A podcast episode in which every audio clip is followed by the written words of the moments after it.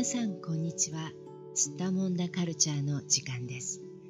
このポッドキャストでは世界や日本で起きている出来事についてオンラインマガジンやニュースの記事を紹介しながらおしゃべりします。スッタモン出している社会や文化私たち自身について思いついたことを気楽に話しますので皆さんもどうぞ気楽に聞いてください。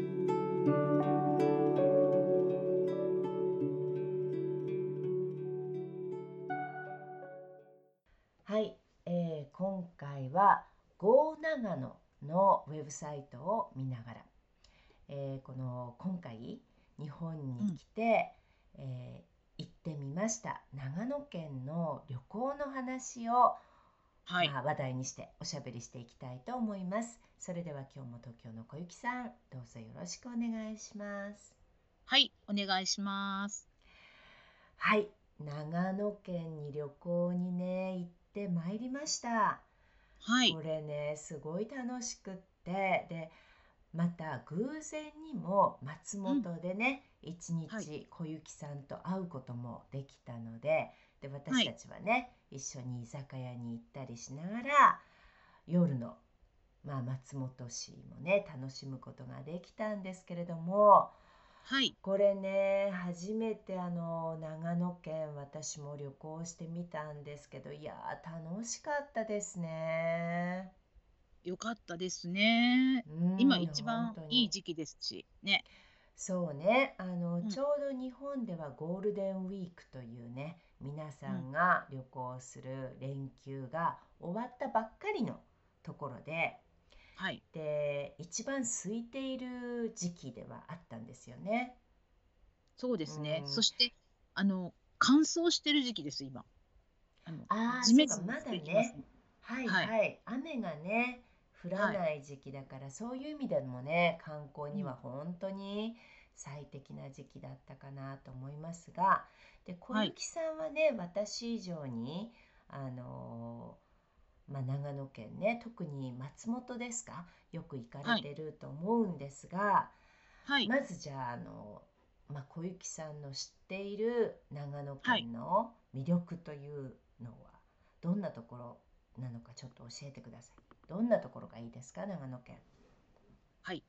長野県って本当に大きくって、うん。あのなん新潟県とか、その、なんていうんですかね、日本海側の県とも接するぐらい大きい県なんですよね。うんうん。うん。で、本当に山にこう囲まれてというか、山がたくさんある県で、うん。とても自然にこう恵まれた素晴らしい、あの、県ですね。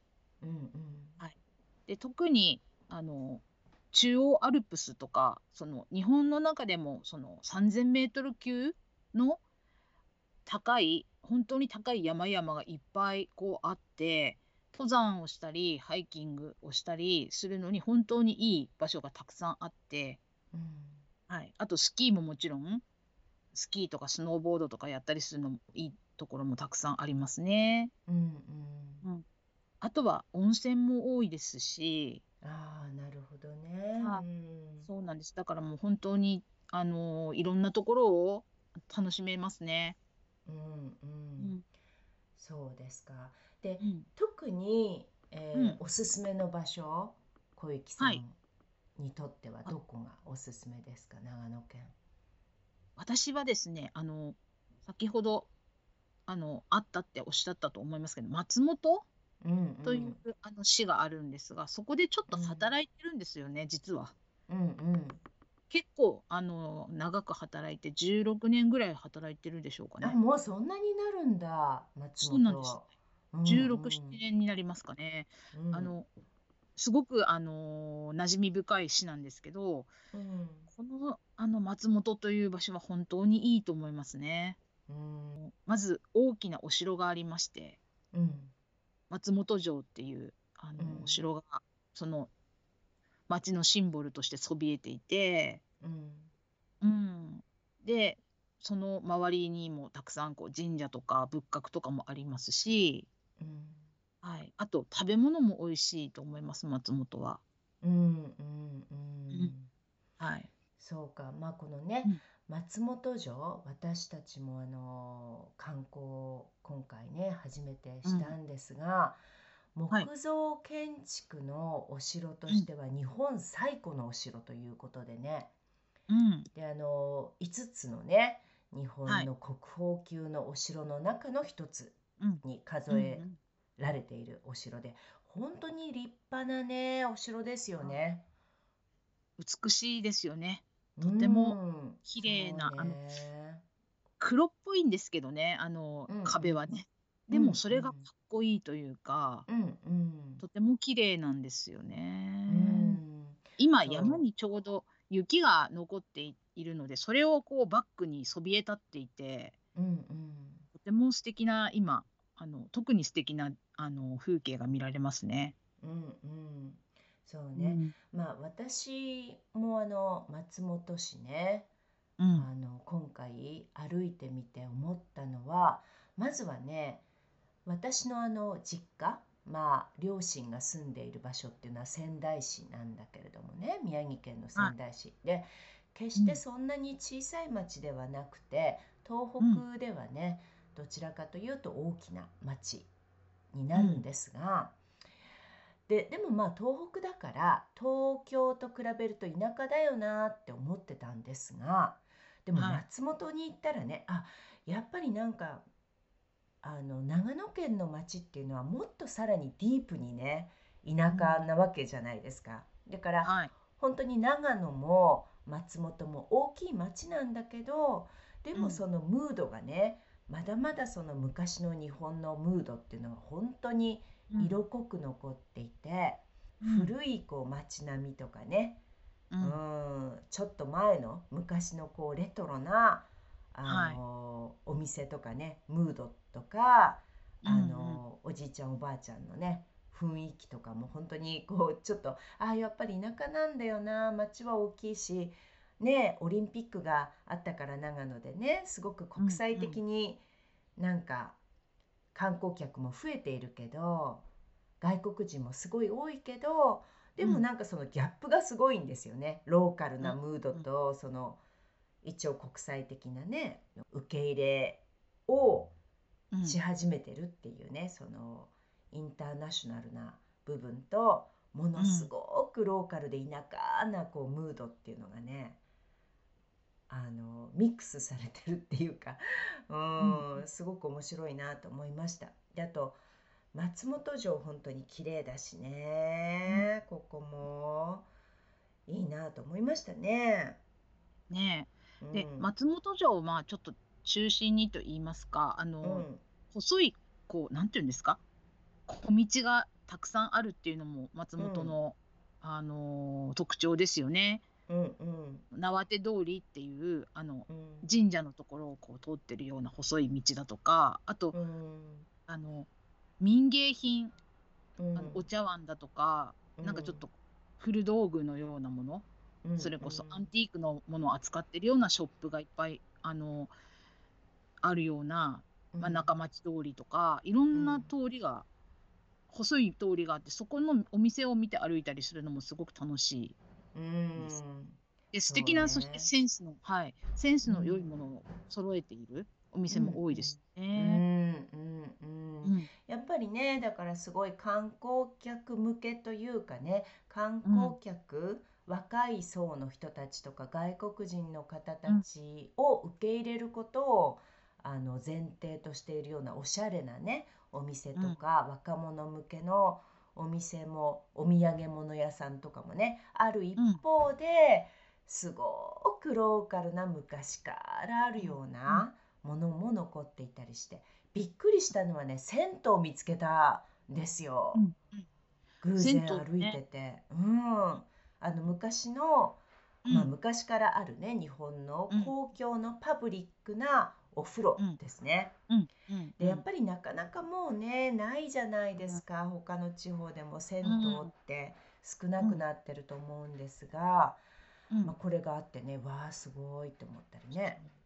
私あの夏なんかは、あの汗をかくじゃないですか。うんうん、それであの仕事終わったら銭湯に実は行ってああそうだったんですか、はい、それで入ってみたいなことはしてるんですよね。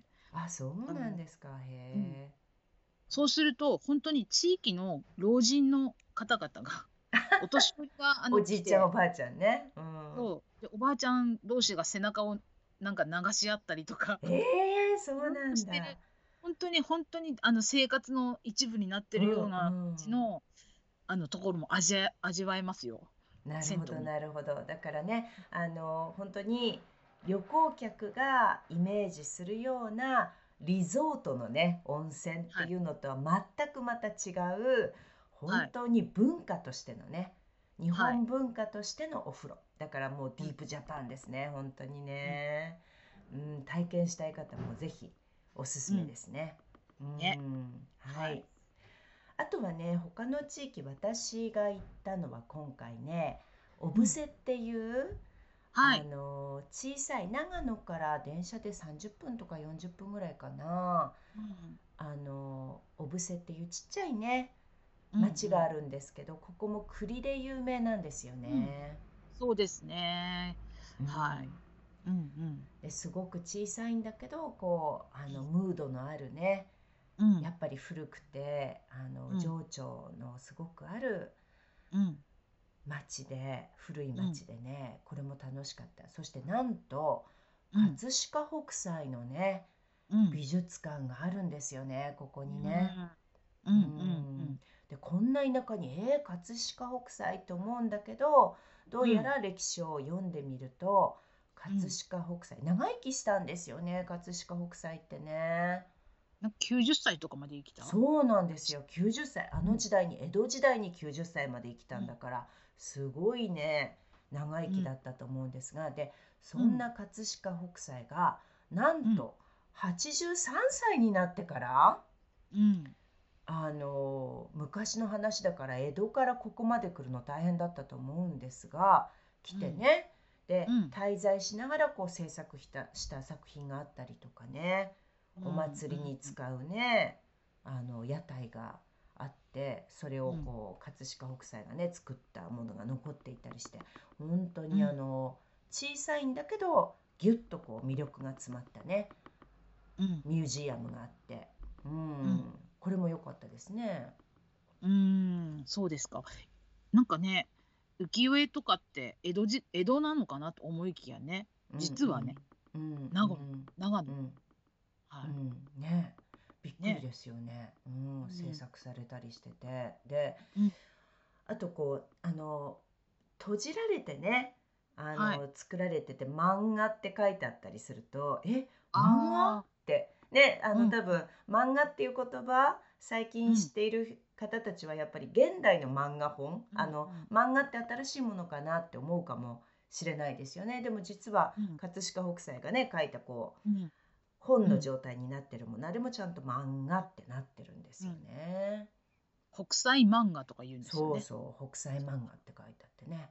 そうだからいろいろんな意味で。うん、漫画の絵はちょっとあのカジュアルな感じの絵ですか？あの 本格的なあの浮世絵のいつね、よく見慣れた感じのではなくて、ちょっとこう、面白いデフォルメしたような感じでもデフォルメされてますよやっぱり。あのもともとねすごくあのデザインされているじゃないですか、葛飾北斎のね、あの、まあ、構図ね独特の構図で有名だと思いますが、でこれがやっぱりあのなんていうのかなやっぱり漫画日本の漫画の歴史をね考える上で、あそうかそうかね葛飾北斎もこんな感じだったしやっぱり文化としてすごい根深いっていうかね、昔からこう脈々とこういうね構図をこうデフォルメして、イラストにしていくイラスト的にしていくっていう技法がねもう昔からねあるんだなってことを考えさせられるね、一つのきっかけにもなるかもしれないね。ね。へえ。はい。はい。あとはね、奈良井塾っていうところね行きましたね。これ良かったですね。小雪さんも奈良井塾は、あのおすすめのスポットの一つですよね。そうですね。あの、うん、2回私もあまりにも好きで2回行きましたけども、うんうん、本当に江戸時代にタイムスリップしたような気持ちになります。うん、またあの習い塾に行くまでのこの列車がまたいいんですよね。うん、山の間を走ってますね。うん、本当にあの、山の谷間というかね両側、あの全面に山が見えるっていうね、うん。でこの山の景色を見ながらこの田舎の本当に日本の山深いね、うん、奥地に来てるっていうね本当に気持ちになってこれも楽しかったですね。うん、ね。で着くともう本当に江戸時代の風景がバーッと広がりますもんね目の前にね。うん本当に、うん、あのえー、じゃあ江戸のね江戸時代の旅人はねここまで歩いてきて、ここで宿に泊まって、うん、疲れを癒してそしてまたこうさらにね、歩いていったんだろうなって思うといや大変だったなって思いますよね、昔の旅行はね。大変でしたよね。だから、その宿場町に入った時に多分本当に嬉しかったでしょうね。ね。よかっああよかったね。ああやっと食べられるとかね、やっと寝られる、休めるっていうね気持ちですよね。うんうん、そう。あの習い塾のいいなと思うところは、あのそういうこうなんて言うんだろう、江戸時代そのままの風景の中で人がちゃんと生活してるってとこだと思うんですよね。あそこね、私たちも見てて、え、ここまだ人住んでるの？なんて思いながらはい。行きましたけど、住んでるんですよね？じゃない。観光地なんですけど、そこに住んでるんです。だから昔ながらの家に住んでるまんま、あの、観光地になってるんですよ。うん、なるほど、なるほど。そうか。まあ実はあの習い塾、私たちは習い塾しか今回行けなかったんだけど、この基礎のねエリア、い。くつも他にもね同じような形でやっぱり宿場町が残っている地域があって、ねこれも本当にね時間があったら全部回ってみたいなって思うような魅力的なね町が本当にたくさんありますよね。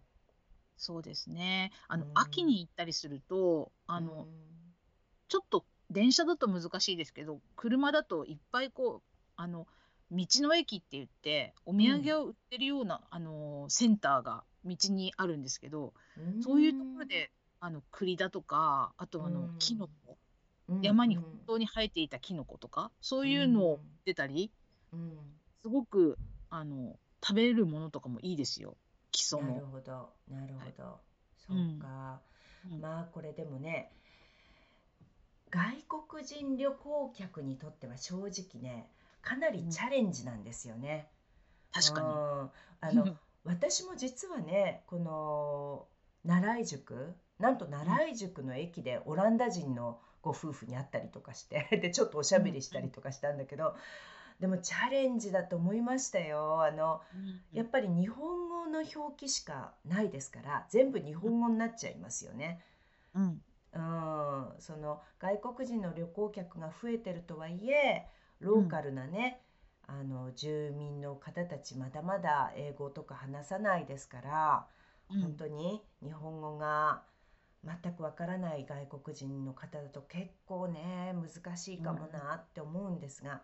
であと、うん、電車もまた数が少なくって、うん、1時間に1本しかないとかね、うん、場合によっては2時間間が空いちゃってて2時間後に電車に乗らないと、その後もうしばらくまた電車がないとかね。本当に、やっぱり移動にも時間がかかるし、あの調べなくちゃいけないから。で電車がいくつかの路線がねあの違う名前で乗り場も違ってたりするので、うん、なかなか難しいかなとは思うんですが、うん、でもあのこれ頑張ってねチャレンジしてみたい方にとってはね、すごいあの昔ながらの日本をね堪能できる場所かなとは思いましたね。そうですね。うん、習い塾にもあの旅館がありますので、うんうん、ってみたりすると本当にいいと思いますよね。いやもうねすごい珍しい体験っていうかね日本人でもなかなか体験できないようなね本当に、うん、昔ながらの日本をね体験するっていうもう体験コースみたいになりますね。そうですね。上級者向けかもしれないね。上級者向けかもしれないね。確かにあのちょっとビギナーの初めて日本に行く人とかにはねちょっと難しいかもしれないけど、うん、でもあのチャレンジしたい方ぜひね、うん、長野県いいと思います。で他にもハイキングにねいいような場所もまたすごくたくさんあるし、山が何しろいいですよね。うん、うん、うん。山に行ったんでしょ？今回。いや私ね実はそのハイキングしたくてすっごい張り切って行ったんですよ。うん、で駒ヶ根っていうねエリアに千畳敷カールって呼ばれるロープウェイでかなり上の方まで行けてだからハイキングのレベルでね本当に登山っていうよりハイキングのレベルででも頑張ってちょっと1時間ぐらい登りたい人にはちょうどいいぐらいのハイキングコースがこうある山のてっぺんのね、地域でだから上の方に行くともう360度全部こう周りが見渡せるっていう素晴らしいパノラマの景色が広がる場所があるんですが、なんとねまだ雪が残ってたんですよ。だからあのロープウェイで上まで行ったんだけどあいにくちょっと雪がやっぱりね残っててそこから上には歩いていけなかったんですよね今回。うんうんうんうん、でもね雪が残ってる景色も素敵でしたよ。うん、うん、なかなかね見られるものでもないですよね。うん、そう。だからあの山のいいところはやっぱりあの、その時々で表情が変わるその山のムードとか景色がね、全く違うんですよね。